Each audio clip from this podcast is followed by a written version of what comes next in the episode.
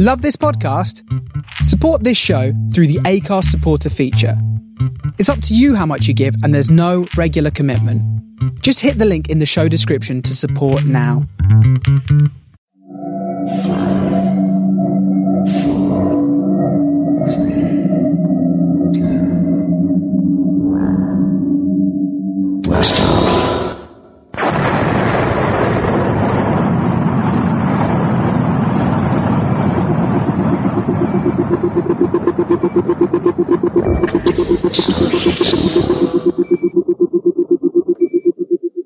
This is the Starship Sofa. Everybody, welcome, hello, and welcome to show 214.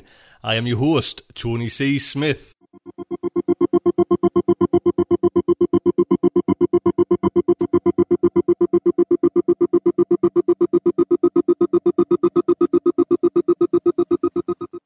Hello, everyone. I hope everyone is fine and dandy. As you may be able to tell, just fighting off the little struggles of man flu once again. Yes, once again, this came knocking at my door. But, you know, a fighter, a big soft fighter. I'll tell you what's coming on today's show. We have fact article. It's our James Campanella with Science News for November. Then we have main fiction, which is just the fantastic James Morrow with a great, honestly, man, great story called Raft of the Titanic. And it's this the end of the month as well. We have the cover art by Jose Pardo, who is honestly check out Jose's work for James Morrow's story. I'll give you a little kind of heads up. Uh, Jose got in touch with us a, a while back about about I don't know about six months ago, and just says Tony, you know, if if you're looking for work or if you're looking for anyone who to do art, you know, bells ring. Then you know, I'm always kind of keen. Up, yes, yes. I popped over to Jose's site and just amazing. And then Jose says, you know, I I used to just mildly said uh, I used to work for Disney, you know, and it's like, eh, Disney artist wanting to work on Starship Sofa. So it was like, oh yes. So we had a backwards and forwards chat, and I sent Jose this story, this raft of the Titanic, which I just think is just a fantastic story, and what a an amazing, honestly, listen to it, an amazing idea. It's just, it's, it's, you know, it kind of some stories come along and just kind of knock you flat, and you think, yes, wow, that's why, that's why I like science fiction. That's why I do all that. I'll get on the story later on, but Jose came along, like he says, worked. I used to work for kind of Disney there, you know, just check out arc. I sent him this story over and came back with this picture. And it's just like fantastic. Do you know what I mean? There's just so much detail in it. You look at it and you think, oh, it's it's a captain of a you know a, a kind of ship or a guy in charge of you know whatever part of the ship. But then it's the detail around it that just makes this picture amazing. Be nice. What I'm hoping to do as well is have a little chat on the sofa notes with Jose as well, just to kind of you know dig in a little a bit deeper as well. So look out for that show coming soon because I'm sure Jose will be up for that. I got a little bio off Jose. He says he got his BFA from New Jersey City University in illustration and design. Then he went on to work for a few small businesses uh, in kind of ad agencies in the New Jersey area. He says he then moved down to Orlando, Florida, where he worked for Disney in their kind of merchandise art department. Now, we probably got some of his stuff, do you know what I mean? That Jose's actually done. I've got it probably stuck on a, a, one of these plastic mugs you get from them kind of places. So he says he was, he was doing that, you know, which was sold ex- exclusively in the theme parks.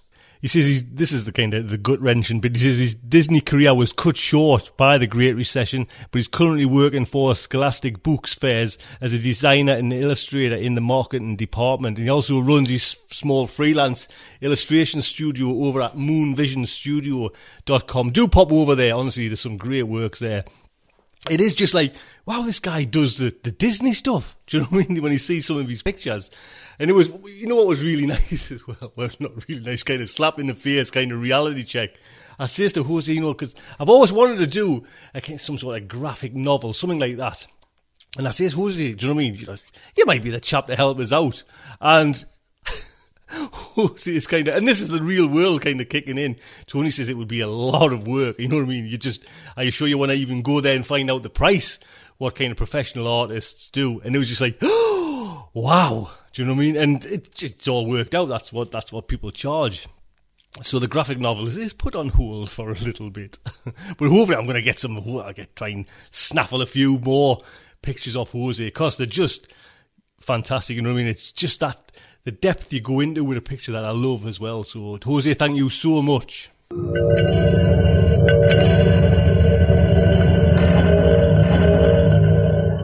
So we have the November Science New by our good friend Mr. JJ Campanella, Jim Squire. Greetings and felicitous solicitations, my excellent listeners. Welcome to this November 2011 Science News Update. I'm your host for this evening of Nummy Nummy Science, Jim Campanella. Let's get started. As I sit here wondering why exactly, again, I insanely take up my precious time shooting the breeze with you kind folks, I'm reminded that the life of an academic is more than what most people think, and even more so for a research scientist. I have had colleagues who harangue me for, quote, wasting my time, unquote, on a science podcast for the masses when I could be writing journal articles or another grant proposal or just doing laboratory work. In short, doing something, quote unquote, useful. That attitude reminds me of a story that was told to me years ago by one of my old academic mentors who passed away recently. His name was Dr. Ed Garber, and he was a polymath geneticist at the University of Chicago, where I did some of my undergraduate and graduate work. And he was a fascinating guy. He did genetics work on everything from plants to fungi to bacteria. He was also born and raised in Manhattan's Lower East Side of the 1920s, and that alone made him an amazingly colorful fellow. Among other stories he told were some hair raising ones about his exploits during World War II, serving as a bacteriologist in the Army's 1st Biological Warfare Division.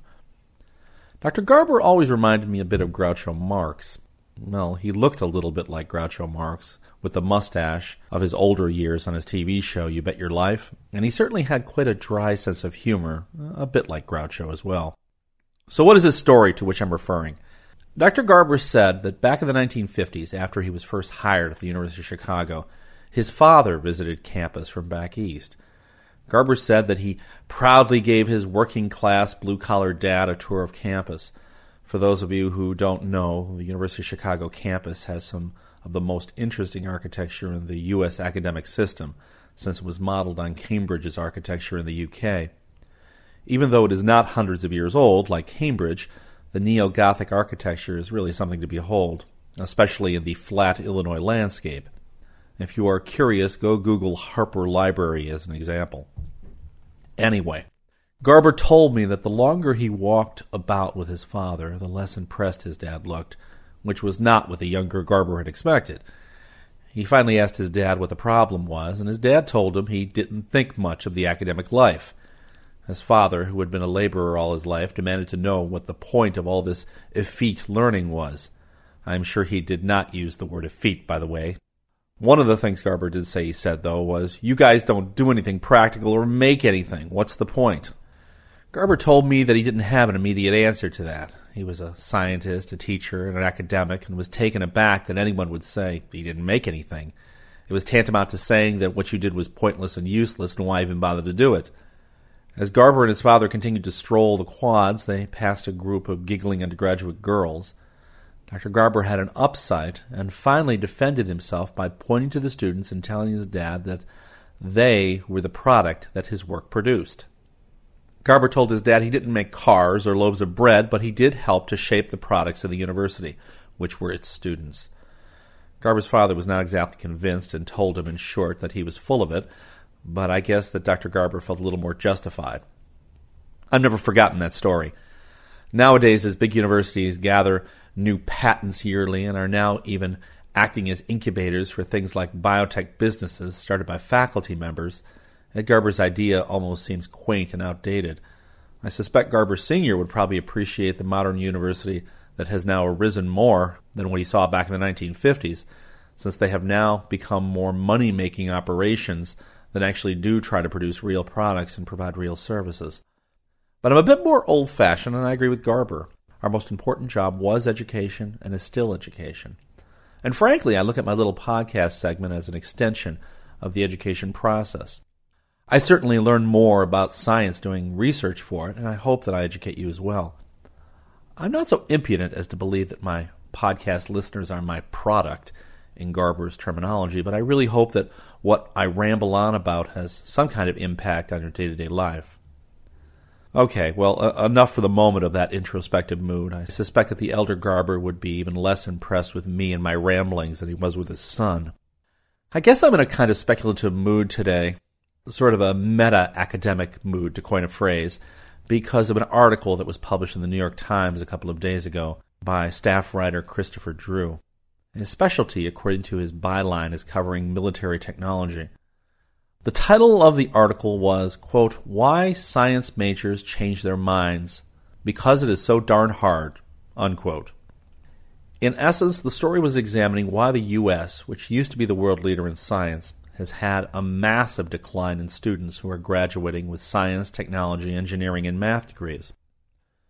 According to Drew, studies have found that roughly 40% of students planning engineering and science majors end up switching to other subjects or failing to get any degree. That increases to as much as 60% when pre medical students are included, according to new data from UCLA. That's twice the combined attrition rate of all other majors. One reason so many fewer younglings are graduating with science degrees, at least according to the article, is that they come to love science in grade school and high school when there is no rigor placed upon them. They are shown physics demonstrations in the gym, or brought to the local science museum or the zoo, or, quote, build erector sets and drop eggs into water to test the first law of motion, unquote, as the article says. And there's nothing wrong with that. Let the younger kids learn about how cool science is. They should. They need to. It's important. They need to appreciate it. The problem is that the real world of science does not just let you play around to discover things. When these kids come up against the wall of calculus, physics, and chemistry in their first year of college, they suddenly discover that perhaps the world of science is not for them, and they drop out or change majors. And as far as I am concerned, that is fine. That is what we call selection in biology. The academic process selects for individuals who are suited to getting through to graduation. I personally worry more about students who refuse to change majors, even though every piece of evidence suggests that perhaps they would be better off in a less technically demanding field. They hang on for dear life and insist that they will get that science degree no matter what. The worst of these are usually the pre med students who are unutterably not suited to being physicians. They will take the same course over and over several times, often failing it but almost as often just withdrawing from it as they notice their grades getting worse during the semester. They are to be commended for not giving up, but at the same time, these desperate students have deluded themselves. I love this quote from the article. Quote, We're losing an alarming proportion of our nation's science talent once the students get to college, unquote, says Mitchell J. Chang, an education professor at UCLA. Has Dr. Chang ever consider that those students simply should not be science majors? Who says they are talented? If they cannot do the math or physics or chemistry, then maybe they should be in some other major. And just having the ability does not mean they are emotionally suited to science either. Just because a kid grows up loving CSI or Grey's Anatomy does not mean they should be a forensic scientist or doctor. At least in the U.S., we have brainwashed an entire generation of children into thinking they can be anything they want to be. Put simply, they cannot. You can only be what your actual abilities allow you to be. So, why isn't the U.S. the technological powerhouse it once was? Well, one possible reason is that the U.S. is not worse. We are simply losing ground to the developing world. In short, we're not lousier, they are just getting better. Another reason it used to be 40 or 50 years ago in the U.S. that math and science were difficult subjects, and the grades given out reflected that. No one came out of high school with undue beliefs that they could succeed in science if they had not already demonstrated that they could. An academic colleague of mine who graduated from the Dutch school system says that educators in the U.S. are too soft. They are not allowed to give out enough lower failing grades, and so you get lots of American kids entering college with the mistaken belief that science is a lot easier than it actually is. A third reason the U.S. has had a brain drain in the last decade. It used to be that we plucked the best minds from China, India, Korea, or even Europe after the last World War, there used to be few opportunities in those countries to excel in science and be recognized to make a living. Now, many students come to the U.S. from Asia or Europe, get their doctorates, or do their postdoctoral work, and then they just head back home to academic jobs there. India has a whole slew of new universities opening up, or industrial jobs that didn't exist even a few years ago. A fourth reason the U.S. government is no longer putting the kind of money into basic science research that it once did. There are fewer grants from NIH and NSF, and the grants that are there are harder to obtain. Why go into a science field where you're going to have such a hard time doing your research, even if you're quite talented? A fifth reason 40 years ago, students' attention was not pulled in a hundred different directions.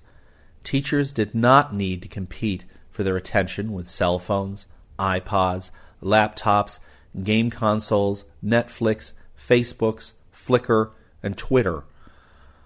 I know that students have always been good at frittering away precious time. I was one.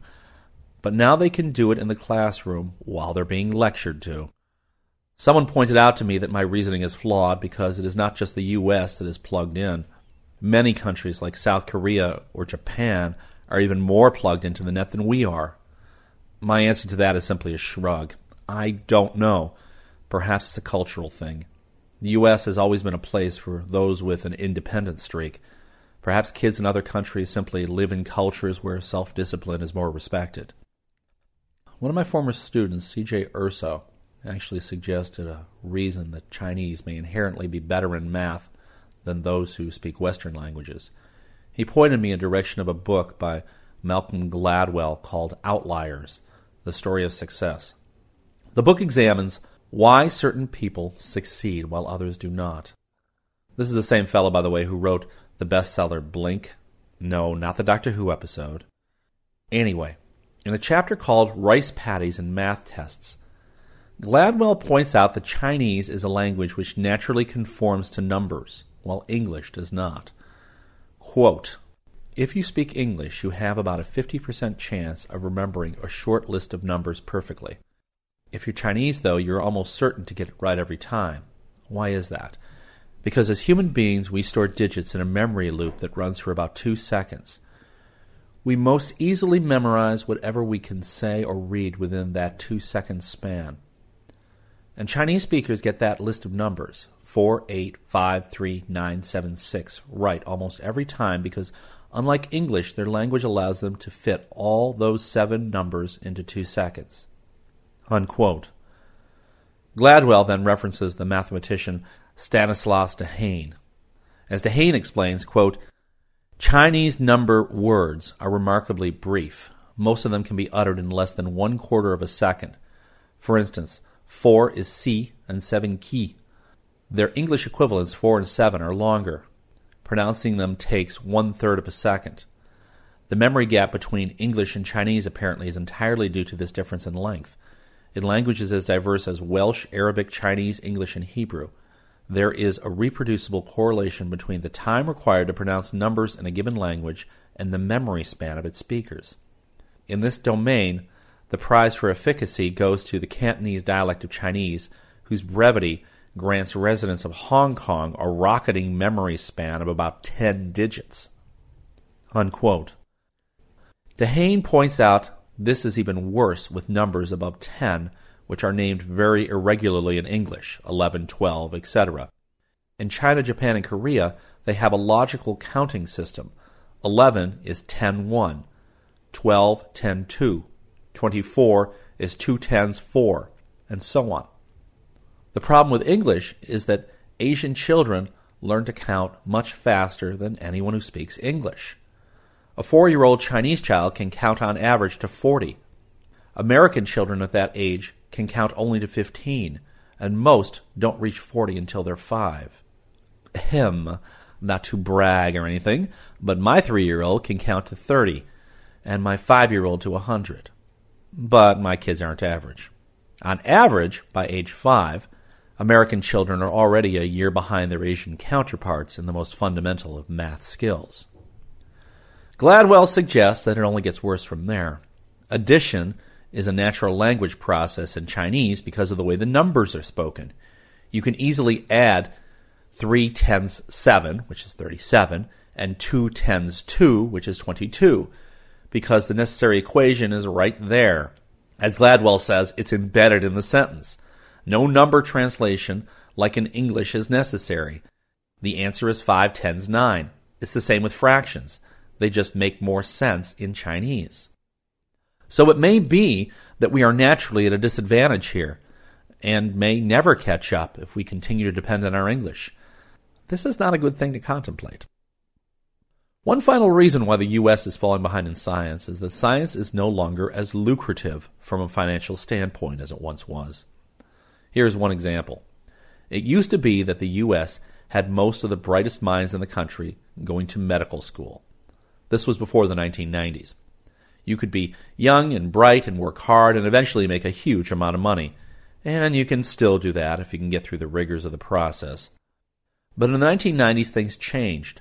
Smart kids who would have gone to medical school at one time and who were motivated by the power and money started to go into business instead. And they realized that for a lot less work, they could make a ton of money. And by the way, many economists are now blaming those smart guys in the 1990s who went into the business world for the worldwide financial crisis that we now find ourselves in. Lucky us. It's still unclear whether that trend is still continuing.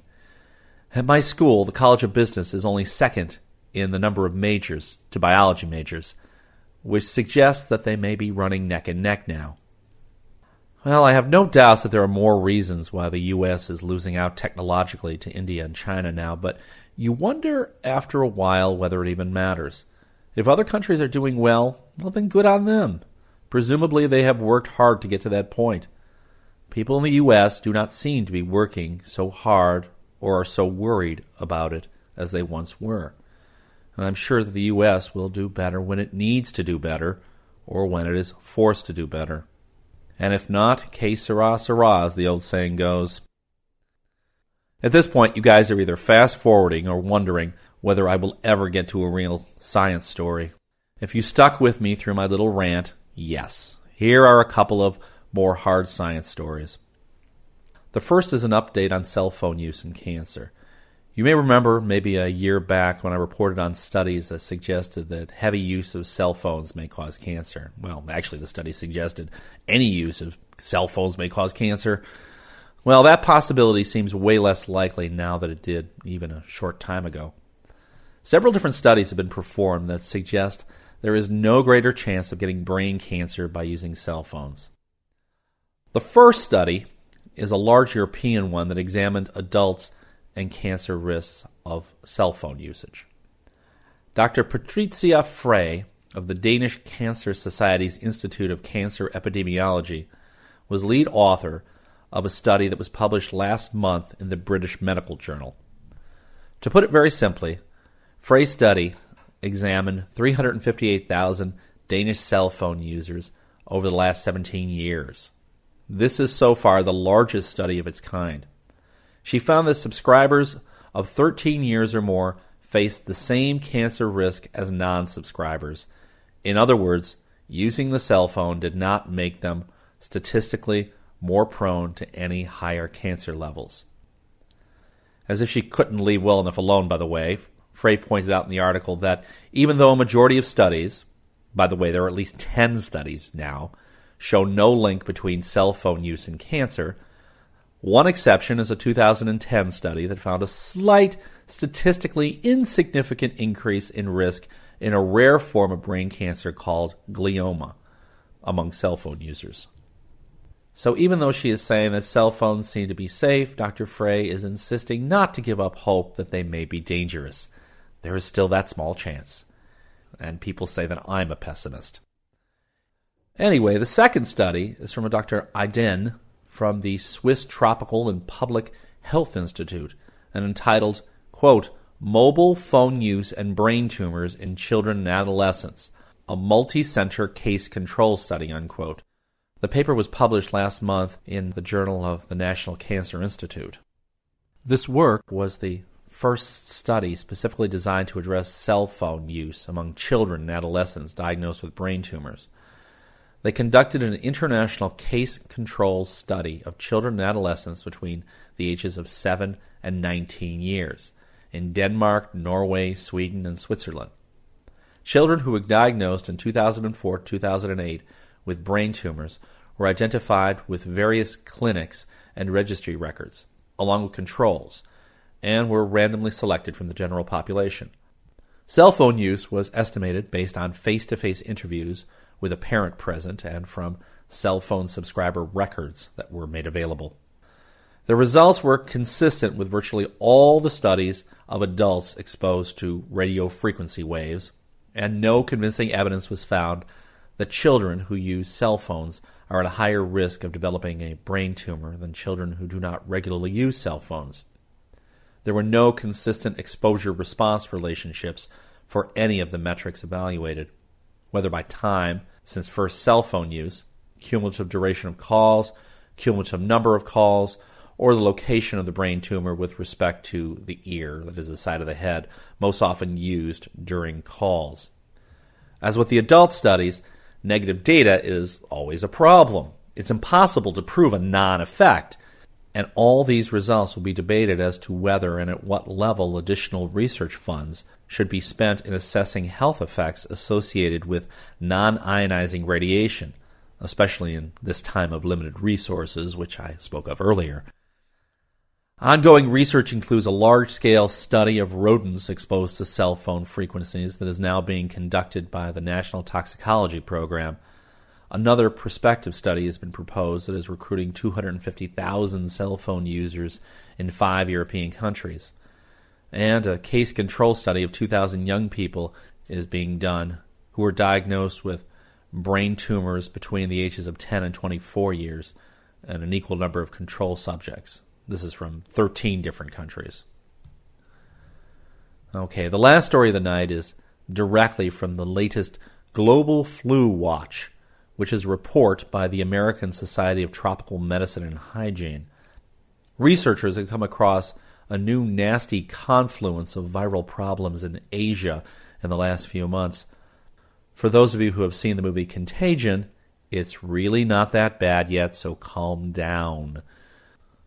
The November issue of the Journal of Tropical Medicine and Hygiene reports finding an influenza like illness in Cambodia where individuals have become infected with a seasonal influenza and also at the same time a pandemic strain of influenza. This is a reminder of the ongoing risk of distinct flu viruses combining in human hosts to produce a more lethal strain. A pandemic strain, by the way, is a type of flu against which people have little or no natural immunity. While the infected individuals recovered and the two strains did not recombine into a new, nastier, and different virus, experts say co infections in Southeast Asia deserve particularly close scrutiny given the ongoing transmission of the deadly avian influenza virus H5N1 and the circulation of the pandemic virus H1N1 that first emerged in 2009. This report comes as flu season gets underway in the United States and Europe, and while Cambodia and other tropical parts of Asia are reporting continued flu activity. The ASTMH reports that as of October 10, 2011, the World Health Organization has tallied 566 known human infections with H5N1 and 332 deaths for a fatality rate of over 60%. In Cambodia, 16 of 18 infected individuals have died, with the most recent case reported in August. Thus far, the virus has shown a very limited ability to pass from human to human. Almost all the infections have been traced to contact with sick poultry and other diseased birds. But in the scientific community, fears remain that under the right conditions, avian flu could acquire far greater human virulence through a commingling, or reassortment if you want to call it that, with a human viral strain. Researchers are keenly interested in identifying any co infections because, regardless of their immediate risk, there is an urgent need to learn more about the human role in the quote, genetic reshuffling unquote, that allows different influenza strains to interact and create a pandemic strain. For example, Researchers probing the dual infections in New Zealand found that the H1N1 pandemic flu strain was co inhabiting with a strain that was resistant to the antiviral Tamiflu. Such co infections, they said, quote, raised the potential of a Tamiflu resistant pandemic strain, unquote. The worst case scenario, says the report, is one in which a co infection with avian flu and a human strain results in a highly lethal virus that easily jumps from person to person, such as in the movie Contagion. As the study on the Cambodian co infection notes, the prevalence of H5N1 strain in poultry in many areas of Southeast Asia provides increased opportunity for human exposure and adaptation of a lethal virus suitable for sustained human transmission. Several pandemic flu strains, including the 2009 H1N1 outbreak, have displayed a mix of genetic material from human and animal influenza. To give you an example, uh, H1N1 virus isolated in Southern California in 2009 contained genetic elements from at least four different sources, including North American swine flu, uh, North American avian flu, human influenza viruses, and Eurasian swine influenza viruses. Similarly, the flu pandemics of 1957 and 1958 have both been traced to a reassortment between human and avian viruses. If director Steven Soderbergh is even close to being correct about the next big pandemic coming down the pike, it may be a very long winter coming up for flu sufferers. Well, that's all from me for now. As always, Take care, continue to use your cell phone warily, and stay away from sick chickens. Until next time, happy Thanksgiving to U.S. listeners, and this is Jim Campanella. Good night.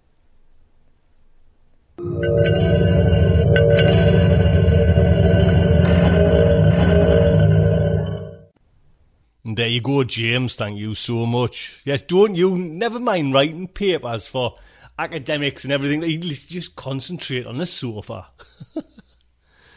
so next up is the main fiction, and it's by a fantastic writer, James Morrow. We've played a couple of stories by James Morrow. One was the Lady Witherspoon Solution, and the last one was Bigfoot and the Bodhisattva. And that's actually Larry narrated that one as well, and we had the Ben Wooten art cover for it as well. So this one is like I say, it's just come along and just I love it. Just the, the quirky ideas that he kind of just mixes into stories, and this one is uh, which is exactly one of those. You know, I'm not even going to spoil a story or anything like that. Just get absorbed in it. One thing we have as well, which is kind of worth mentioning, James Morrow is in Starship Sofa Stories Volume 3 with a fantastic John Wayne story, Martyrs of the Upshot Knothole. Just you know, there you go. There's a good. There's a. There's what excuse do you need? It's just fantastic. You know what I mean? Again, a quirky idea with John. You know, having John Wayne as the kind of lead protagonist in a kind of science fiction story. It is amazing. This book, or oh, this story, should I say, first came out in the Mammoth Book of Alternate Histories, 2010, edited by Ian Watson and Ian Whates. It is narrated by Peter Seaton Clark, Pete, if you remember, was one of the speakers on my narrators workshops. He's got his little own audio business over there in Germany, kind of voice work for all over the, the world. You know, if you if you need a kind of certain voice for a, a TV commercial or a, anything really, Pete's your man. I'll put a link on the Pete's site. Just you know what I mean. Again, it everything fits together with this. The artwork, the story, and the narration. Pete's voice is just perfect for this. So the Starship Sofa is very proud to present The Raft of the Titanic by James Morrow. 15th of April 1912, latitude 40 degrees 25 minutes north, longitude 51 degrees 18 minutes west. The sea is calm tonight. Where does that come from? Some Oxbridge Swats poem, I think, one of those cryptic things I had to read in tenth form. But the title hasn't stayed with me. Neither has the scribbler's name. If you want a solid education in English letters, arrange to get born elsewhere than Walton on the Hill. The sea is calm tonight. I must ask our on-board litterateur, Mr. Futrelle of Massachusetts. He'll know. We should have been picked up. what, fourteen hours ago? Certainly no more than sixteen. Our Marconi men, Phillips and Bride, assure me that Captain Rostron of the Carpathia acknowledged the Titanic CQD promptly, adding, We're coming as quickly as possible and expect to be there within four hours. Since the Ship of Dreams sailed into the Valley of Death sometime around 2.20 this morning, we have drifted perhaps fifteen miles to the southwest. Surely Rostron can infer our present position. So where the bloody hell is he? Now darkness is upon us once again. The mercury is falling. I scan the encircling horizon for the Carpathia's lights, but I see only a cold black sky sown with a million apathetic stars. In a minute I shall order Mr. Lightoller to launch the last of our distress rockets, even as I ask Reverend Bateman to send up his next emergency prayer. For better or worse, Captain Smith insisted on doing the honourable thing and going down with his ship. That is, he insisted on doing the honourable thing and shooting himself, thereby guaranteeing that his remains would go down with his ship. His gesture has left me en passant in command of the present contraption. I suppose I should be grateful. At long last I have a ship of my own, if you can call this jerry-built, jury-rigged raft a ship. Have the other castaways accepted me as their guardian and keeper? I can't say for sure. Shortly after dawn tomorrow, I shall address the entire company, clarifying that I am legally in charge and have a scheme for our deliverance, though that second assertion will require of the truth a certain elasticity, as a scheme for our deliverance has not yet visited my imagination. I count it a bloody miracle that we got so many souls safely off the foundering liner, the Lord and all his angels were surely watching over us. So far, we have accumulated only 19 corpses. A dozen deaths during the transfer operation, shock, heart attacks, misadventure, and then another seven shortly after sunrise from hypothermia and exposure. Grim statistics, to be sure, but far better than the thousand or so fatalities that would have occurred had we not embraced Mr. Andrews' audacious plan. Foremost among my immediate obligations is to start keeping a record of our tribulations. So here I sit, pen in one hand, electric torch in the other, by maintaining a sort of captain's log. I might actually start to feel like a captain, though at the moment I feel like plain old Henry Tingle Wilde, the scouser who never got out of Liverpool. The sea is calm tonight. 16th of April 1912 latitude 39 degrees 19 minutes north, longitude 51 degrees 40 minutes west. When I told the assembled company that by every known maritime code I am well and truly the supreme commander of this vessel, a strident voice rose in protest. Vasil Plocharsky from steerage, who called me a bourgeois lackey enthralled to that imperialistic monstrosity known as White Star Line. I'll have to keep an eye on Plocharsky. I wonder how many other Bolsheviks the Titanic carried. But on the whole, my speech was well received. Hearing that I'd christened our raft the Ada, after my late wife who died tragically two years ago, my audience responded with respectful silence. Then Father Byles piped up and said, so all could hear, Right now that dear woman is looking down from heaven exhorting us not to lose faith. My policy concerning the nineteen bodies in the stern proved more controversial. A contingent of first cabin survivors led by Colonel Astor insisted that we give them an immediate Christian burial at sea, whereupon my first officer explained to the aristocrats that the corpses may ultimately have their part to play in this drama. Mr. Lightoller's prediction occasioned horrified gasps and indignant snorts, but nobody moved to push these frigid assets overboard. This afternoon I ordered a complete inventory, a good way to keep our company busy. Before floating away from the disaster site, we salvaged about a third of the buoyant containers Mr. Latimer's stewards had tossed into the sea. Wine casks, beer barrels, cheese crates, bread boxes, foot lockers, duffel bags, toilet kits. Had there been a moon on Sunday night, we might have recovered this jetsam in toto. Of course, had there been a moon, we might not have hit the iceberg in the first place. The tally is heartening. Assuming that frugality rules aboard the Ada, and it will, so help me God, She probably has enough food and water to sustain her population, all 2,187 of us, for at least 10 days.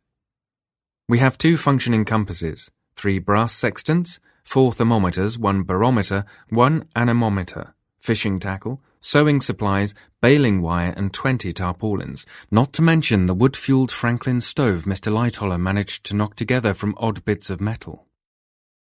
Yesterday's attempt to rig a sail was a fiasco, but this afternoon we had better luck, splicing together a gracefully curving 30-foot mast from the banister of the grand staircase, then fitting it with a patchwork of velvet curtains, throw rugs, signal flaps, men's dinner jackets, and ladies' skirts. My mind is clear. My strategy is certain. My course is set. We shall tack towards warmer waters, lest we lose more souls to the demonic cold. If I never see another ice floe or North Atlantic growler in my life, it will be too soon. 18th of April, 1912. Latitude 37 degrees 11 minutes north, longitude 52 degrees 11 minutes west. Whilst everything is still vivid in my mind, I must set down the story of how the Ada came into being, starting with the collision. I felt the tremor about 11.40 p.m., and by midnight Mr. Lightoller was in my cabin, telling me that the berg had sliced through at least five adjacent watertight compartments, possibly six. To the best of his knowledge, the ship was in the last extremity, fated to go down at the head in a matter of hours. After assigning Mr. Moody to the bridge, one might as well put a sixth officer in charge since the worst had already happened. Captain Smith sent word that the rest of us should gather post haste in the chart room.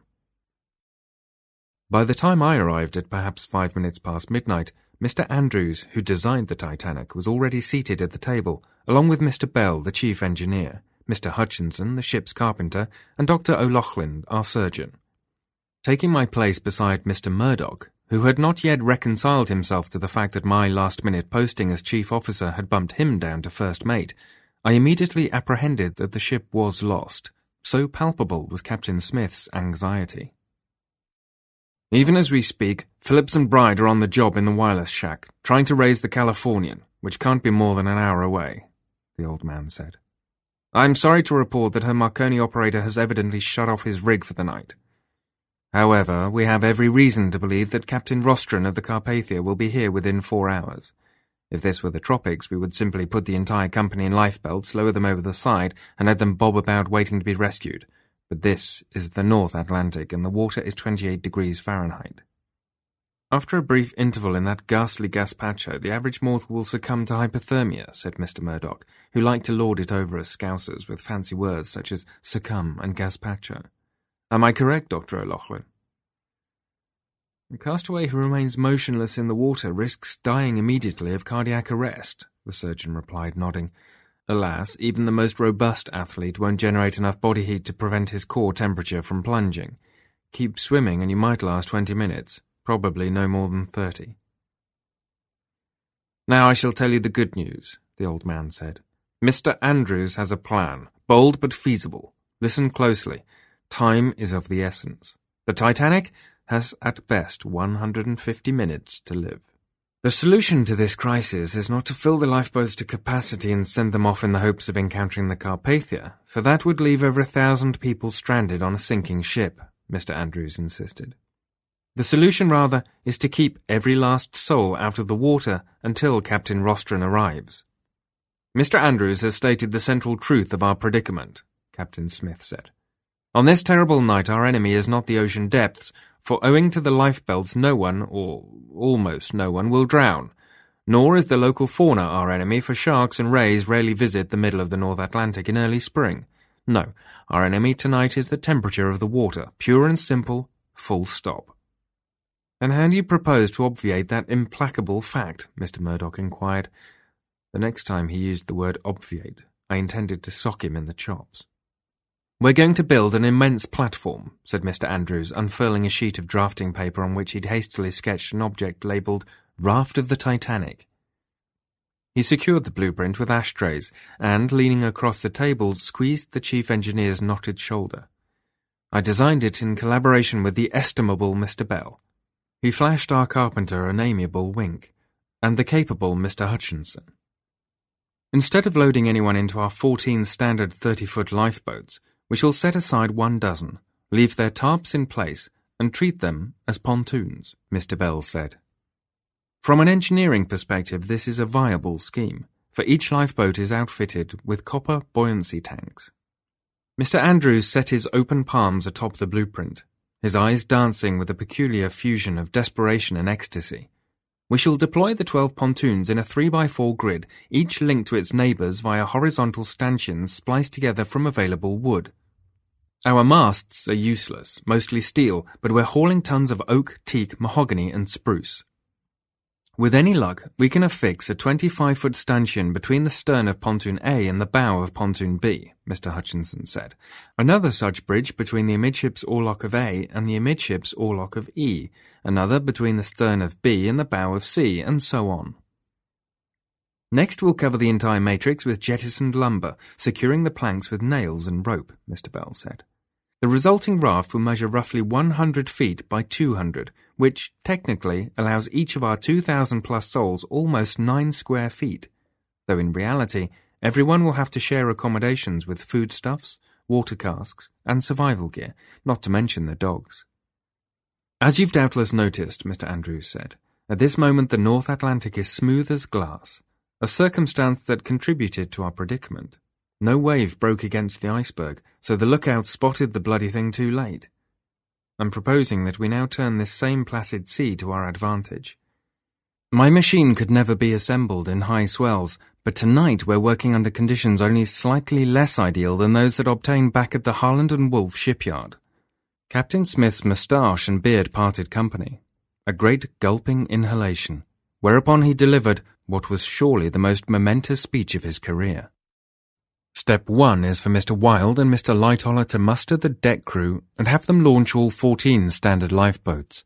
Forget the collapsibles and the cutters, each craft to be rowed by two able-bodied seamen, assisted where feasible by a quartermaster, boatswain, lookout, or master-at-arms. Through this operation we get our 12 pontoons in the water along with two roving assembly craft. The ABs will forthwith moor the pontoons to the Titanic's hull using davit ropes keeping the lines in place until the raft is finished or the ship sinks, whichever comes first. Understood? I nodded in assent, as did Mr. Lightoller, even though I'd never heard a more demented idea in my life. Next, the old man waved a scrap of paper at Mr. Murdoch, the overeducated genius whose navigational brilliance had torn a 300 foot gash in our hull. A list from Purser McElroy identifying 20 carpenters, joiners, fitters, bricklayers and blacksmiths. Nine from the second cabin decks, eleven from steerage, Captain Smith explained. Your job is to muster these skilled workers on the boat deck, each man equipped with a mallet and nails from either his own baggage or Mr. Hutchinson's shop. For those who don't speak English, get Father Montvila and Father Peruschitz to act as interpreters. Lower the workers to the construction site using the electric cranes. Mr. Andrews and Mr. Hutchinson will be building the machine on the leeward side. The old man rose, and shuffling to the far end of the table, rested an avuncular hand on his third officer's epaulette. Mr. Pitman, I am charging you with provisioning the raft. You will work with Mr. Latimer in organizing his 300 stewards into a special detail. Have them scour the ship for every commodity a man might need were he to find himself stranded in the middle of the North Atlantic. Water, wine, beer, cheese, meat, bread, coal, tools, sextants, compasses, small arms. The stewards will load these items into buoyant coffers, setting them afloat near the construction site for later retrieval. Captain Smith continued to circumnavigate the table, pausing to clasp the shoulders of his fourth and fifth officers. Mr. Boxall and Mr. Lowe, you will organize two teams of second cabin volunteers supplying each man with an appropriate wrecking or cutting implement. There are at least 20 emergency fire axes mounted in the companionways. You should also grab all the saws and sledges from the shop, plus hatchets, knives, and cleavers from the galleys. Team A, under Mr. Boxall, will chop down every last column, pillar, post, and beam for the stanchions, tossing them to the construction crew along with every bit of rope they can find, yards and yards of it. Wire rope, manila hemp, clothesline, whatever you can steal from the winches, cranes, ladders, bells, laundry rooms, and children's swings. Meanwhile, Team B, commanded by Mr. Lowe, will lay hold of 20,000 square feet of planking for the platform of the raft. Towards this end, Mr. Lowe's volunteers will pillage the promenade decks, dismantle the grand staircase, ravage the panels, and gather together every last door, table, and piano lid on board. Captain Smith resumed his circuit, stopping behind the chief engineer. Mr. Bell, your assignment is at once the simplest and most difficult. For as long as humanly possible, you will keep the steam flowing and the turbines spinning, so our crew and passengers will enjoy heat and electricity whilst assembling Mr. Andrews' ark. Any questions, gentlemen? We had dozens of questions, of course, such as, Have you taken leave of your senses, Captain? And, Why the bloody hell did you drive us through an ice field at twenty-two knots? And, what makes you imagine we can build this preposterous device in only two hours? But these mysteries were irrelevant to the present crisis, so we kept silent, fired off crisp salutes, and set about our duties. 19th of April 1912. Latitude 36 degrees 18 minutes north, longitude 52 degrees 48 minutes west. Still no sign of the Carpathia. But the mast holds true, the spar remains strong, and the sail stays fat. Somehow, through no particular virtue of my own, I've managed to get us out of iceberg country. Mercury hovers a full five degrees above freezing. Yesterday, Colonel Astor and Mr. Guggenheim convinced Mr. Andrews to relocate the Franklin stove from amidships to the forward section. Right now, our first cabin castaways are toasty enough, though by this time tomorrow our coal supply will be exhausted. That said, I'm reasonably confident we'll see no more deaths from hypothermia, not even in steerage. Optimism prevails aboard the Ada, a cautious optimism to be sure, optimism guarded by Cerberus himself and a cherub with a flaming sword, but optimism all the same. I was right about Mr. Futrelle knowing the source of The Sea is Calm Tonight. It's from Dover Beach by Matthew Arnold. Futrelle has the whole thing memorized, Lord, what a depressing poem. For the world which seems to lie before us like a land of dreams, so various, so beautiful, so new, hath really neither joy nor love nor light, nor certitude, nor peace, nor help for pain. Tomorrow I may issue an order banning public poetry recitations aboard the Ada. When the great ship Titanic went down, the world was neither various and beautiful, nor joyless and violent but merely very busy. By forty minutes after midnight, against all odds, the twelve pontoons were in the water and lashed to the davits. Mr. Boxall's second cabin volunteers forthwith delivered the first load of stanchions, even as Mr. Lowe's group supplied the initial batch of decking material. For the next eighty minutes, the frigid air rang with the din of pounding hammers, the clang of furious axes, the whine of frantic saws, and the squeal of ropes locking planks to pontoons, the whole mad chorus interspersed with the rhythmic thumps of lumber being lowered to the construction team, the steady splash, splash, splash of provisions going into the sea, and shouts affirming the logic of our labours. Stay out of the drink! Only the cold can kill us! Twenty-eight degrees! Carpathia's on the way!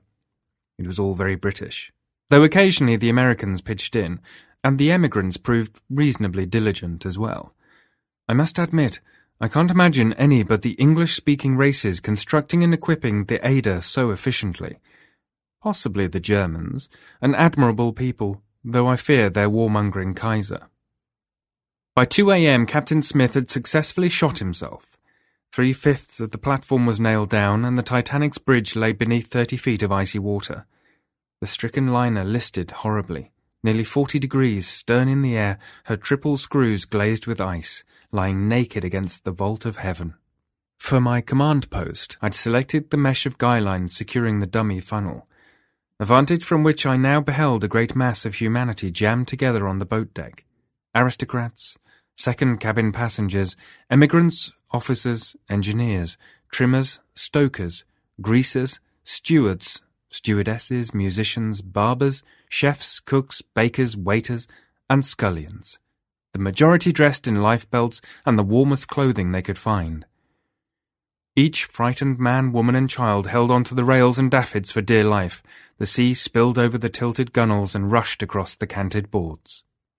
The raft! I screamed from my lofty promontory. Hurry! Swim! Soon the other officers, Murdoch, Lightoller, Pitman, Boxall, Lowe, Moody, took up the cry. The raft! Hurry! Swim! The raft! Hurry! Swim! The raft! Hurry! Swim!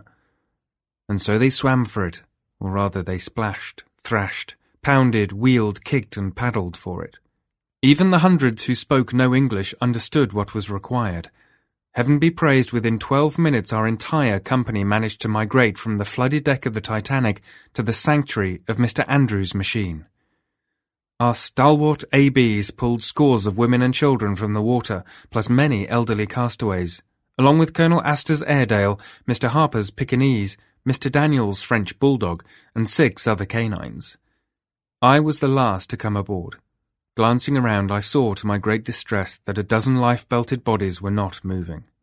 The majority doubtless heart attack victims, though perhaps a few people had gotten crushed against the davits or trampled underfoot. The survivors instinctively sorted themselves by station, with the emigrants gathering at the stern, the second cabin castaways settling amidships, and our first cabin passengers assuming their rightful places forward.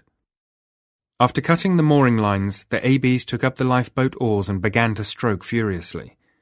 By the grace of Dame Fortune and the hand of divine providence, the Ada rode free of the wreck, so that when the great steamer finally snapped, breaking in two abaft the engine room, and began her vertical voyage to the bottom, we observed the whole appalling spectacle from a safe distance. 22nd of April 1912. Latitude 33 degrees 42 minutes north, longitude 53 degrees 11 minutes west. We've been at sea a full week now. No Carpathia on the horizon yet, no Californian, no Olympia, no Baltic. Our communal mood is grim but not despondent. Mr. Hartley's little band helps. I've forbidden them to play hymns, airs, ballads, or any other wistful tunes. It's waltzes and rags or nothing, I tell him. Thanks to Wallace Hartley's strings and Scott Joplin's syncopations, we may survive this ordeal. Although no one is hungry at the moment, I worry about our eventual nutritional needs. The supplies of beef, poultry, and cheese hurled overboard by the stewards will soon be exhausted, and thus far our efforts to harvest the sea have come to nothing. The spectre of thirst likewise looms. True, we still have six wine casks in the first cabin section, plus four amidships and three in steerage, and we've also deployed scores of pots, pans, pails, kettles, washtubs, and tierces all over the platform. But what if the rains come too late? Our sail is unwieldy, the wind contrary, the current fickle, and yet we're managing, slowly, ever so slowly, to beat our way towards the thirtieth parallel. The climate has grown bearable, perhaps 45 degrees by day, 40 by night, but it's still too cold, especially for the children and the elderly. Mr. Lightoller's Franklin stove has proven a boon for those of us in the bow, and our second cabin passengers have managed to build and sustain a small fire amidships, but our emigrants enjoy no such comforts. They huddle miserably aft, warming each other as best they can. We must get farther south. My kingdom for a horse latitude. The meat in steerage has thawed, though it evidently remains fresh, an effect of the cold air and the omnipresent brine. I shall soon be obligated to issue a difficult order. Our choices are clear, I'll tell the Ada's company. Fortitude or refinement? Nourishment or nicety? Survival or finesse? And in each instance, I've opted for the former. Messrs. Lightoller, Pitman, Boxall, Lowe, and Moody share my sentiments. The only dissenter is Murdoch. My chief officer is useless to me. I would rather be sharing the bridge with our Bolshevik Plocharsky than that fusty Scotsman. In my opinion, an intraspecies diet need not automatically entail depravity. Ethical difficulties arise only when such cuisine is practiced in bad faith. During my one and only visit to the Louvre, I became transfixed by Theodore Géricault's Scène de Naufrage, scene of a shipwreck, that gruesome panorama of life aboard the notorious raft by which the refugees from the stranded freighter Medusa sought to save themselves. As Monsieur Géricault so vividly reveals, the players in that disaster were, almost to a man, paragons of bad faith. They ignored their leaders with insouciance, betrayed their fellows with relish, and ate one another with alacrity. I am resolved that no such chaos will descend upon the Ada. We are not orgiasts. We are not beasts. We are not French. 4th of May 1912. Latitude 29 degrees 55 minutes north, longitude 54 degrees 12 minutes west. At last, after 19 days afloat, the Ada has crossed the 30th parallel. We are underfed and dehydrated, but in generally good spirits.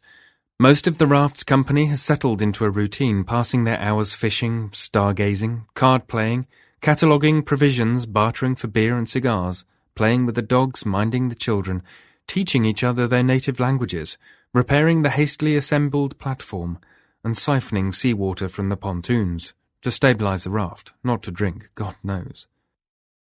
Each morning Dr. O'Loughlin brings me a report. Our infirmary, the area directly above Pontoon K, is presently full. Five cases of chronic mal de mer, three of frostbite, two of flux, and four fevers of unknown origin. Because the Ada remains so difficult to navigate, even with our newly installed wheelhouse and rudder, it would be foolish to try tacking towards the North American mainland in hopes of hitting some hospitable Florida beach. We cannot risk getting caught in the Gulf Stream and dragged back north into frigid waters. Instead, we shall latch on to every southerly breeze that comes our way, eventually reaching the Lesser Antilles, or failing that, the coast of Brazil. As darkness settled over the North Atlantic, we came upon a great mass of flotsam and jetsam from an anonymous wreck, a poaching schooner most likely, looking for whales and seals, but instead running afoul of a storm. We recovered no bodies. Lifebelts have never been popular amongst such scallywags, but we salvaged plenty of timber, some medical supplies, and a copy of the New York Post for April the 17th, stuffed securely into the pocket of a drifting Mackintosh. At first light, I shall peruse the paper, in hopes of learning how the outside world reacted to the loss of the Titanic. The dry wood is a godsend. Thanks to this resource, I expect to encounter only a modicum of hostility whilst making my case next week for what might be called the Medusa Initiative for avoiding famine. Only a degenerate savage would consume the raw flesh of his own kind, I'll tell our assembled company, Thanks to the Franklin stove and its ample supply of fuel, however, we can prepare our meals via broiling, roasting, braising, and other such civilized techniques. 5th of May 1912. Latitude 28 degrees 10 minutes north, longitude 54 degrees 40 minutes west. I am still reeling from the New York Post's coverage of the April 15th tragedy. Upon reaching the disaster site, Captain Rostron of the Carpathia and Captain Lord of the Californian scanned the whole area with great diligence, finding no survivors or dead bodies, merely a few deck chairs and other debris. By the following morning, they'd concluded that the mighty liner had gone down with all souls, and so they called off the search. The Ada's company greeted the news of their ostensible extinction with a broad spectrum of responses. Frustration was the principal emotion. I also witnessed despair, grief, bitterness, outrage, amusement, hysterical laughter, fatalistic resignation, and even, if I read correctly the countenances of certain first cabin and amidships voyagers, fascination with the possibility that should we in fact bump into one of the lesser Antilles, a man might simply slip away, start his life anew, and allow his family and friends to count him amongst those who died of exposure on day one. If the Post report may be believed, our would-be rescuers initially thought it odd that Captain Smith had neglected to order his passengers and crew into lifebelts. Rostron and Lord speculated that once the Titanic's entire company realized their situation was hopeless, with the Grim Reaper making ready to trawl for their souls within a mere two hours, a tragic consensus had emerged. As Stanley Lord put it, I can hear the oath now ringing down the Titanic's companionways. The time has come for us to embrace our wives, kiss our children, pet our dogs, praise the Almighty, break out the wine, and stop trying to defy a divine will far greater than our own. Thus have we become a raft of the living dead, crewed by phantoms and populated by shades. Mr. Futrelle thought immediately of Samuel Taylor Coleridge's The Rime of the Ancient Mariner. He muttered a stanza in which the cadaverous crew, their souls having been claimed by the skull-faced, dice-addicted master of a ghost ship, its hull suggestive of an immense ribcage, returned to life under the impetus of angelic spirits. They groaned, they stirred, they all uprose, nor spake nor moved their eyes. It had been strange, even in a dream, to have seen those dead men rise. And when we all come marching home, to Liverpool, Southampton, Queenstown, Belfast, Cherbourg, New York, Philadelphia, and Boston, that too will be awfully strange. 9th of May 1912 Latitude 27 degrees 14 minutes north, longitude 55 degrees 21 minutes west. This morning the good Lord sent us potable water, gallons of it, splashing into our cisterns like honey from heaven. If we cleave to our usual draconian rationing, we shall not have to take up the ancient mariner's despairing chant, water, water everywhere, nor any drop to drink, for at least two months. Surely we shall encounter more rain by then. Predictably enough, my directive concerning the steerage meet occasioned a lively conversation aboard the Ada. A dozen first cabin voyagers were so scandalized that they began questioning my sanity, and for a brief but harrowing interval it looked as if I might have a mutiny on my hands. But in time more rational heads prevailed, as the pragmatic majority apprehended both the utilitarian and the sacramental dimensions of such a menu. Reverend Bateman, God bless him, volunteered to oversee the rite, the deboning, the roasting, the thanksgiving, the consecration a procedure in which he was assisted by his Catholic confreres, Father Byles and Father Peruschitz. Not one word was spoken during the consumption phase, but I sensed that everyone was happy not only to have finally received a substantive meal, but also to have set a difficult precedent and emerged from the experience spiritually unscathed. 14th of May 1912 latitude 27 degrees 41 minutes north, longitude 54 degrees 29 minutes west. Another wreck. Another set of medical supplies, another trove of cooking fuel, plus two more legible newspapers. As it happened, the Philadelphia Bulletin for April the 22nd and the New York Times for April the 29th carried stories about the dozens of religious services held earlier in the month all over America and the United Kingdom honouring the Titanic's noble dead. I explained to our first cabin and second cabin passengers that I would allow each man to read about his funeral, but he must take care not to get the pages wet. Needless to say, our most illustrious voyagers were accorded lavish tributes. The managers of the Waldorf Astoria, St. Regis, and Knickerbocker hotels in Manhattan observed a moment's silence for Colonel John Jacob Astor, Nothing was said about his scandalously pregnant child bride, the former Madeleine Force. The rectors of St. Paul's Church in Elkins Park, Pennsylvania, commissioned three Tiffany windows in memory of the dearly departed Widener family, George, Eleanor, and Harry. Senator Guggenheim of Colorado graced the congressional record with a eulogy for his brother Benjamin, the mining and smelting tycoon. President Taft decreed an official day of prayer at the White House for his military adviser Major Butt. For a full week, all the passenger trains running between Philadelphia and New York wore black bunting in honor of John Thayer, second vice president of the Pennsylvania Railroad. During this same interval, the flags of all the White Star Line steamers departing Southampton flew at half-mast in memory of the company's president, J. Bruce Ismay even as the directors of Macy's department store in Herald Square imported a Wurlitzer and arranged for the organist to play each day a different requiem for their late employer, Isidor Straus. The Denver Women's Club successfully petitioned the city council to declare a day of mourning for Margaret Brown, who done so much to improve the lot of uneducated women and destitute children throughout the state. On the whole, our spectral community took heart in their epitaphs and I believe I know why. Now that our deaths have been duly marked and lamented, the bereaved back home can begin, however haltingly, to get on with the business of existence. Yes, throughout April the mourning families knew only raw grief. But in recent weeks they have surely entered upon wistful remembrance and the bittersweet rewards of daily life, wisely heeding our Lord's words from the Gospel Matthew, Let the dead bury their dead. 18th of June 1912, latitude 25 degrees 31 minutes north, longitude 53 degrees 33 minutes west. To reward our steerage passengers for accepting the Medusa initiative with such elan, I made no move to stop them when, shortly after sunrise, they killed and ate Mr. Ismay. I could see their point of view. By all accounts, from the moment we left Cherbourg, Ismay had kept pressing the captain for more steam so that we might arrive in New York on Tuesday night rather than Wednesday morning. Evidently, Ismay wanted to set a record, whereby the crossing time for the maiden voyage of the Titanic would beat that of her sister ship, the Olympic. Also, nobody really liked the man. I also went along with the strangling and devouring of Mr. Murdoch. There was nothing personal or vindictive in my decision. I would have acquiesced even if we didn't detest each other.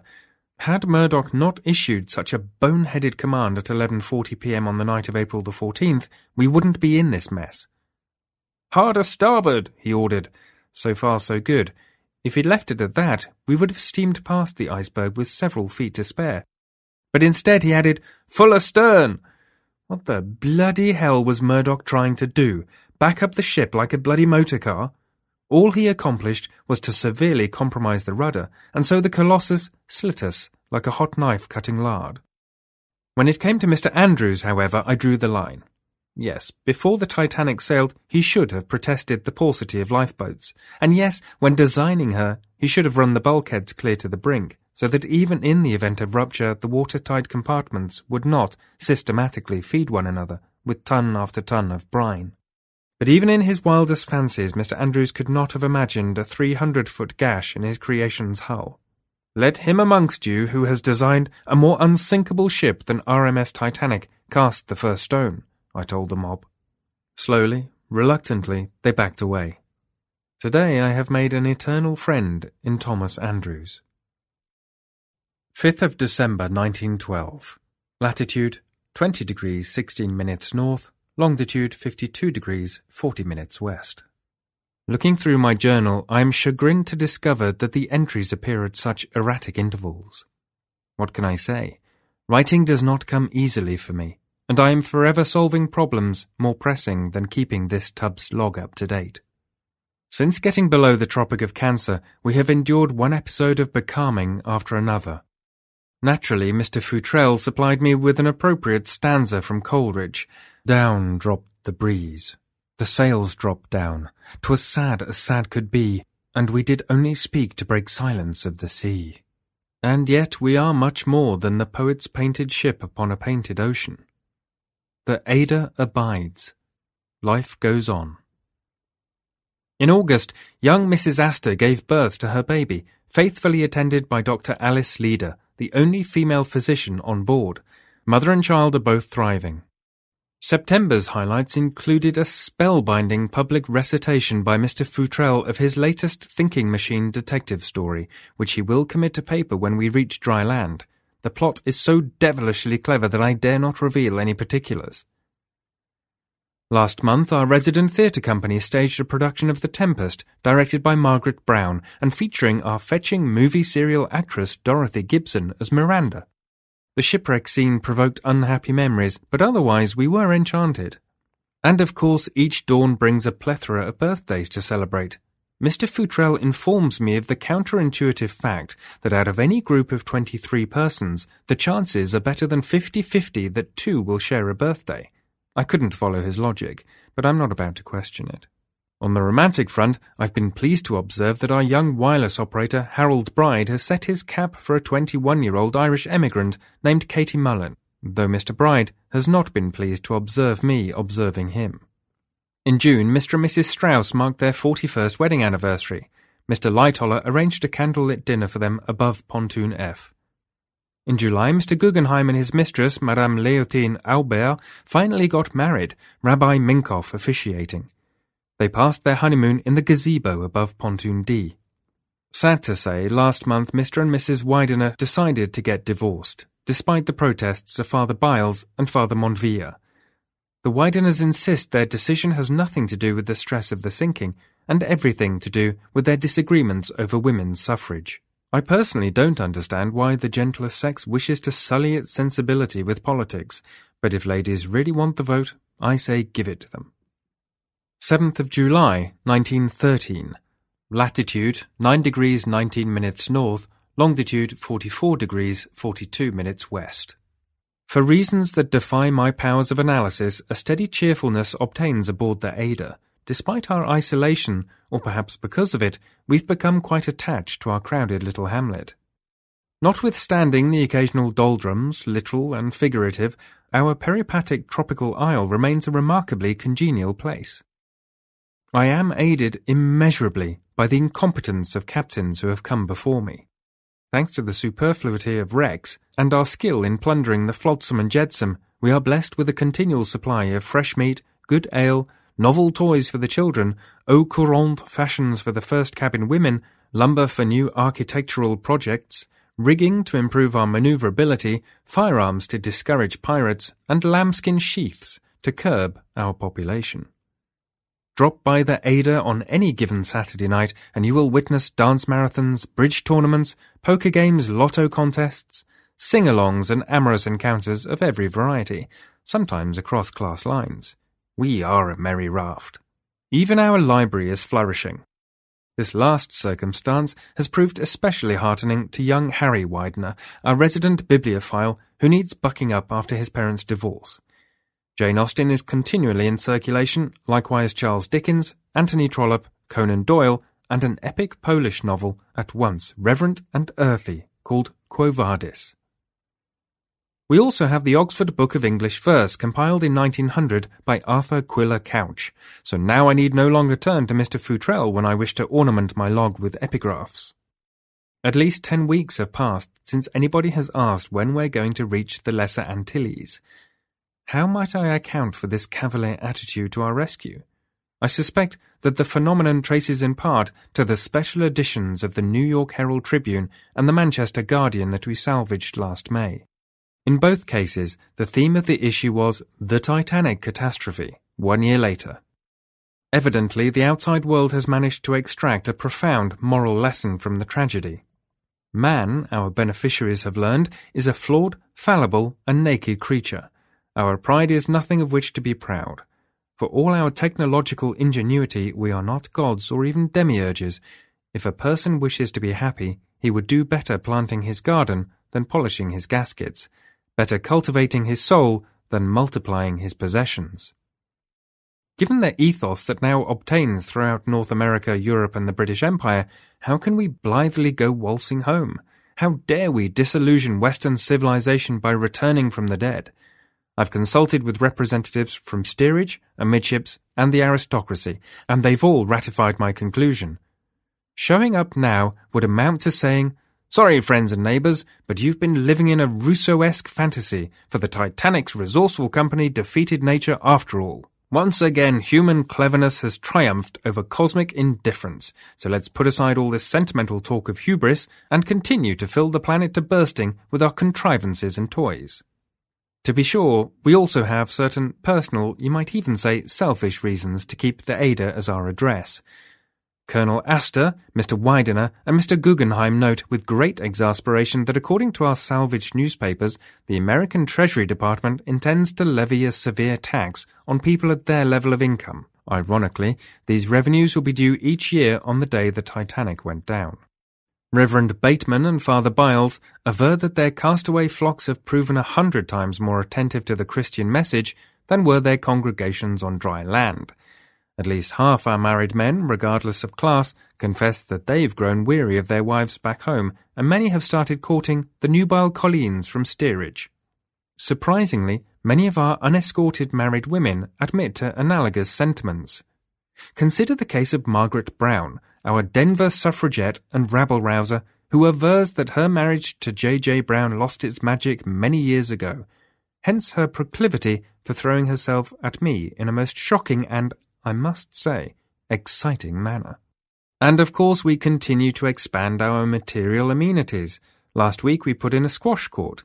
This morning Mr. Andrews showed me his plans for a Turkish bath.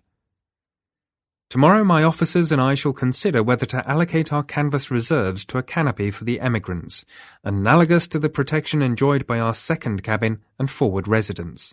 All in all, it would appear that as captain of this community, I am obligated to defer our deliverance indefinitely, an attitude with which the vivacious Mrs. Brown heartily agrees. 11th of December 1913.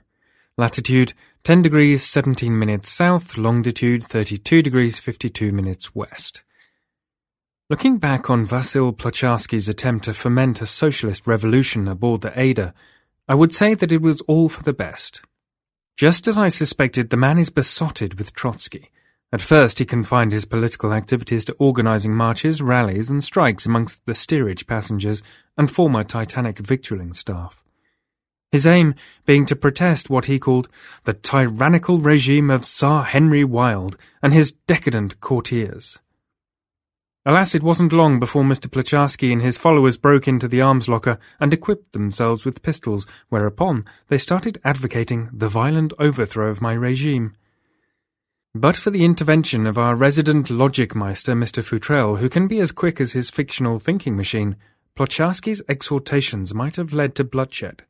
Instead, Futrelle explained to the Trotskyites that, per Karl Marx's momentous revelation, the land of collectivist milk and classless honey is destined to rise only from the rubble of the Western imperialist democracies.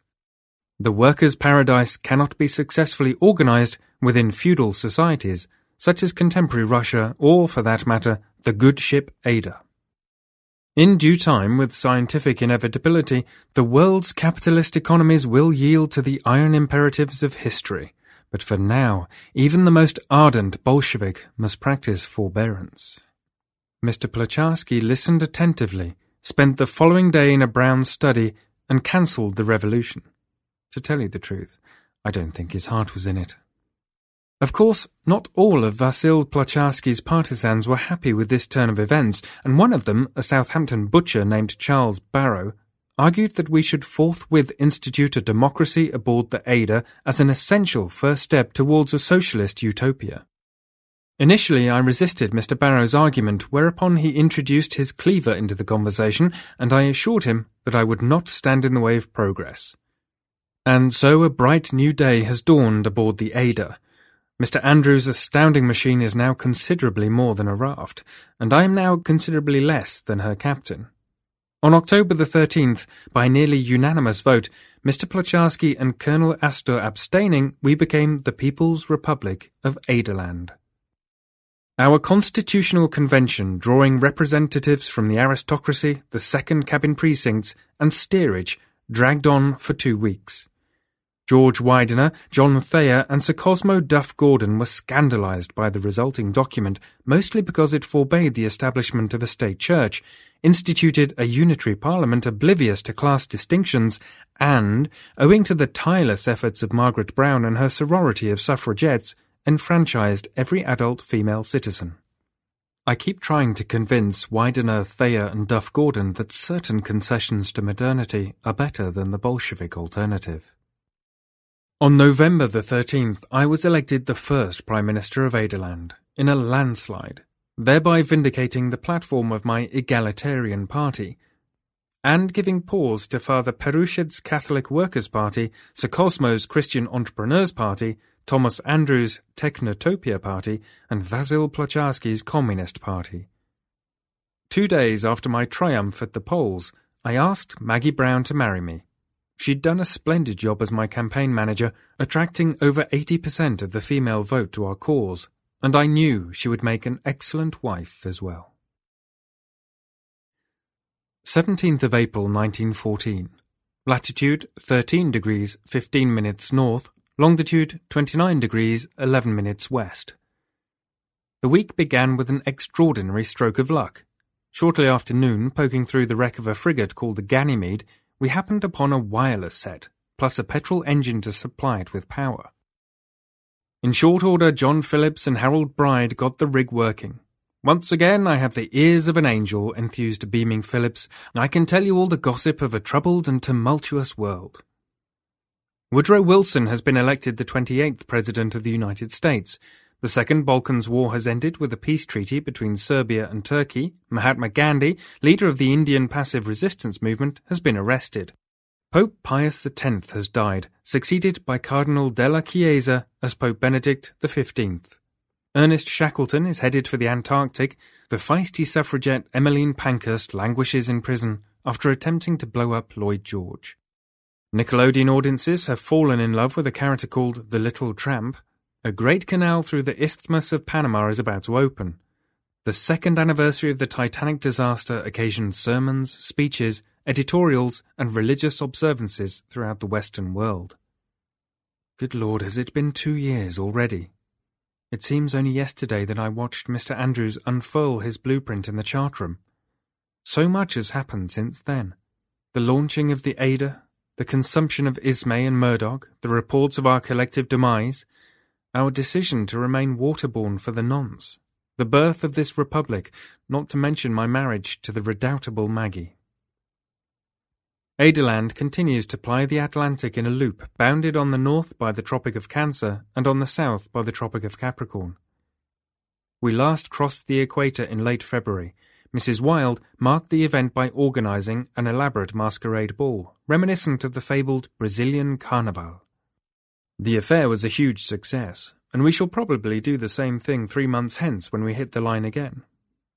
At least once a week we find ourselves within hailing distance of yet another pesky freighter, or presumptuous steamer.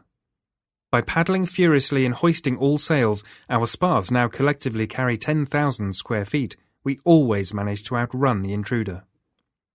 In theory, thanks to our wireless rig, we have endured the last of these nerve-wracking chases, for Phillips and Bride can now sound the alarm well before we become objects of unwanted charity. 2nd of September 1914, latitude 25 degrees 48 minutes south, longitude 33 degrees 16 minutes west. Against the dictates of reason, in defiance of all decency, with contempt for every Christian virtue, the world has gone to war. According to our wireless intercepts, a western front stretches a staggering 475 miles across northern France.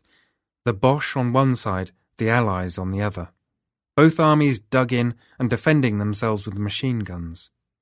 In my mind's eye, I see the intervening terrain, a no man's land presided over by death, now on holiday from Coleridge's skeletal ship, and reigning over a kingdom of muck, blood, bone, mustard gas, and barbed wire, whilst life and death combs her yellow locks, paints her ruby lips, and sports with the boys in the trenches.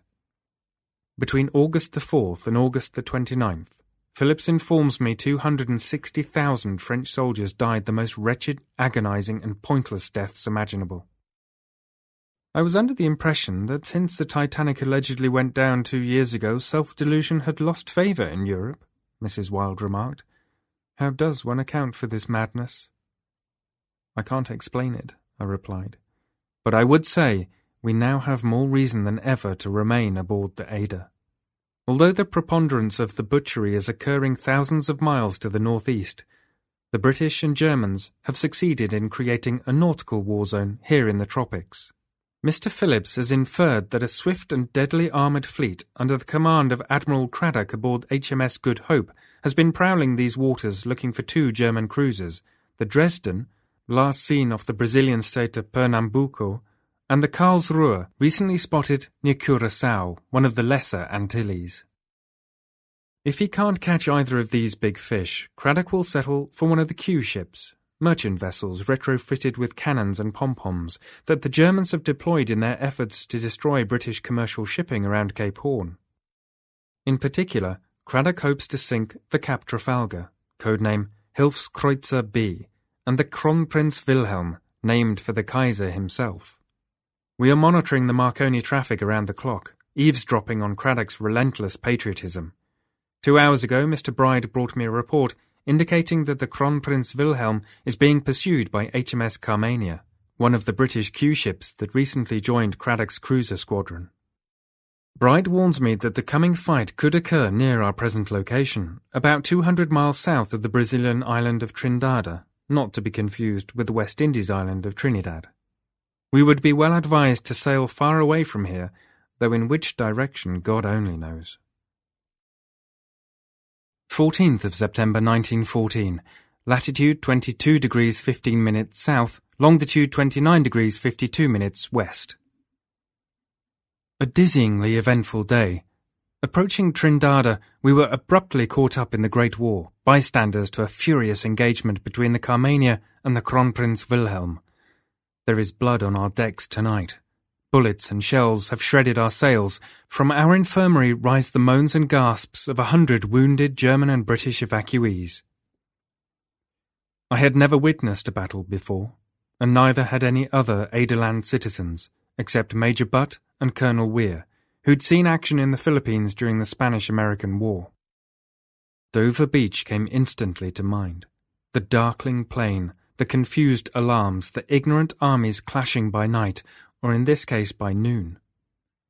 For two full hours, the armed freighters pounded each other with their 4.1 inch guns, whilst their respective supply vessels, each combatant boasted a retinue of three colliers, maintained a wary distance, waiting to fish the dead and wounded from the sea. On board the Ada, the children cried in terror, the adults bemoaned the folly of it all, and the dogs ran in mad circles, trying to escape the terrible noise. With each passing minute, the gap separating the Carmania and the Kronprinz Wilhelm narrowed until the two freighters were only yards apart, their sailors lining the rails and exchanging rifle shots. A tactic curiously reminiscent of Napoleonic era fighting, quite unlike the massed machine gun fire now fashionable on the Western Front. At first, I thought the Carmania had gotten the worst of it, Fires raged along her decks, her bridge lay flattened by artillery shells, her engines had ceased to function, and she'd started to lower away. But then I realized the Wilhelm was fatally injured, her hull listing severely, her crew launching lifeboats, her colliers drawing nearer the fray, looking for survivors. Evidently some shells had hit the Wilhelm below her waterline, rupturing several compartments. A North Atlantic iceberg could not have sealed her doom more emphatically. Owing to the relentless explosions, the proliferating fires, the rain of bullets, and the general chaos, nearly 300 sailors, perhaps three dozen from the Carmania, the rest from the Wilhelm, were now in the water. Some dead, some wounded, most merely dazed. Fully half the castaways swam for the colliers and lifeboats of their respective nationalities, but the others took a profound and understandable interest in the Ada, and so it happened that our little republic suddenly found itself in need of an immigration policy. Unlike the Titanic, the Wilhelm did not break in two. She simply lurched crazily to port, then slowly but inexorably disappeared. Throughout the sinking, I consulted with the leaders of Parliament, and we soon reached a decision that ten hours later I'm still willing to call enlightened.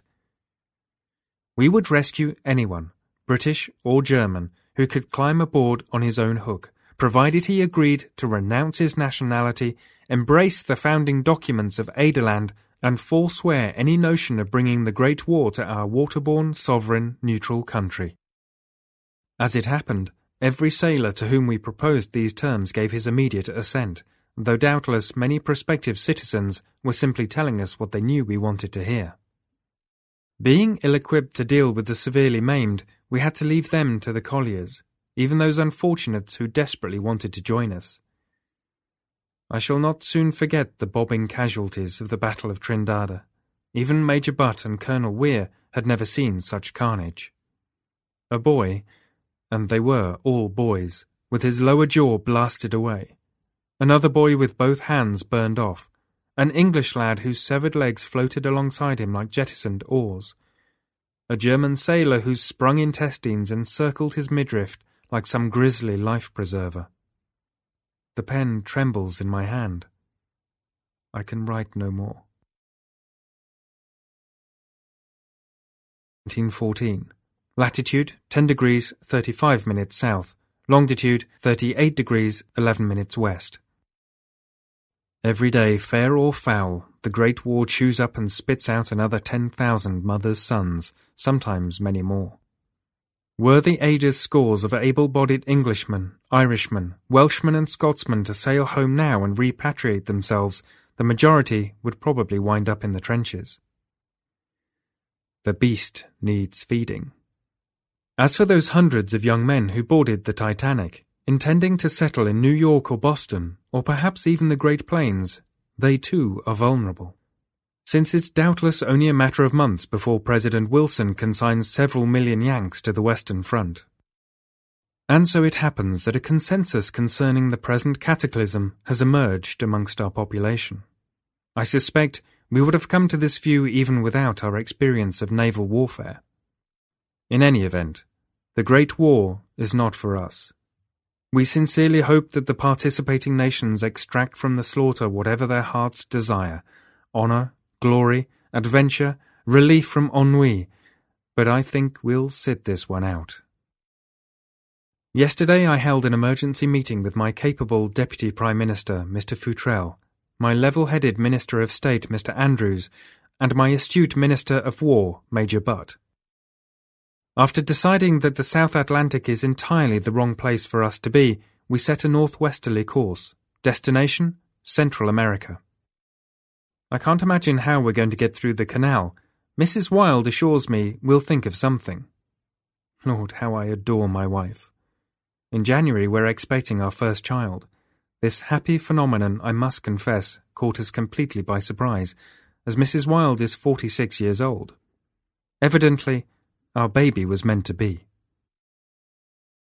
15th of November 1914. Latitude 7 degrees 10 minutes north, longitude 79 degrees 15 minutes west. Mirabile dictu, we've done it.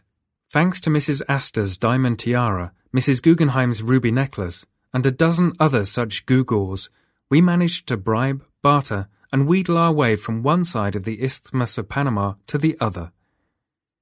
Being a mere 110 feet side to side, the lock chambers barely accommodated our machine, but we nevertheless squeaked through.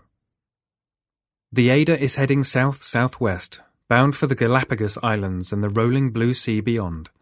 I haven't the remotest notion where we might end up, luscious Tahiti perhaps, or historic Pitcairn Island, or Pago Pago, or Samoa, and right now I don't particularly care.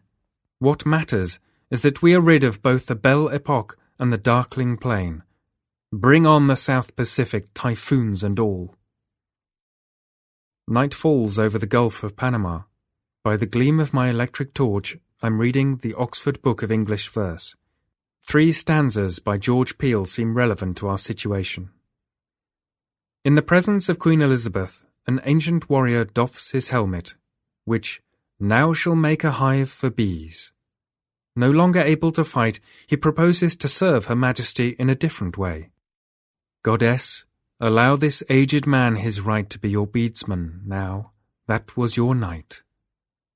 The poem is called Farewell to Arms, a sentiment to which we Battle of Trindade veterans respond with enthusiastic sympathy though not for any reasons Mr. Peele would recognize. Farewell, ignorant armies. Auf Wiedersehen, dreadful Kronprinz Wilhelm. Adieu, fatuous Good Hope. Hail and farewell. I am a master of a wondrous raft, and soon I shall be a father as well. Over two thousand pilgrims are in my keeping, and at present every soul is safe. Strange stars glitter in a stranger sky. Colonel Astor's Airedale and Mr. Harper's Pekingese howl at the bright gibbous moon. The sea is calm tonight, and I am a very lucky man.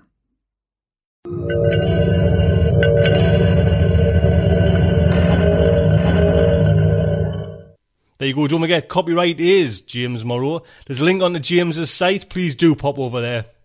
Like I say, he's one of my kind of writers that just hits the buttons. Fantastic writer. So that is Starship Sofa 214. I hope you enjoyed it. Do stick around for some more. And don't forget, please, you know, support Starship Sofa. This is her, her time at the moment there. Go over and get Starship Sofa Stories Volume 1, 2, or 3. Until next week, just like to say, good night from me.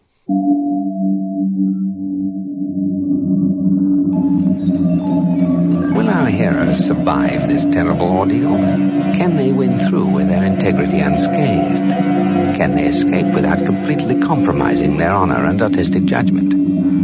Tune in next week for the next exciting installment of Starship Sofa. Evacuation procedure initiated. Shuttle set for launch. Airlock will be opened in three,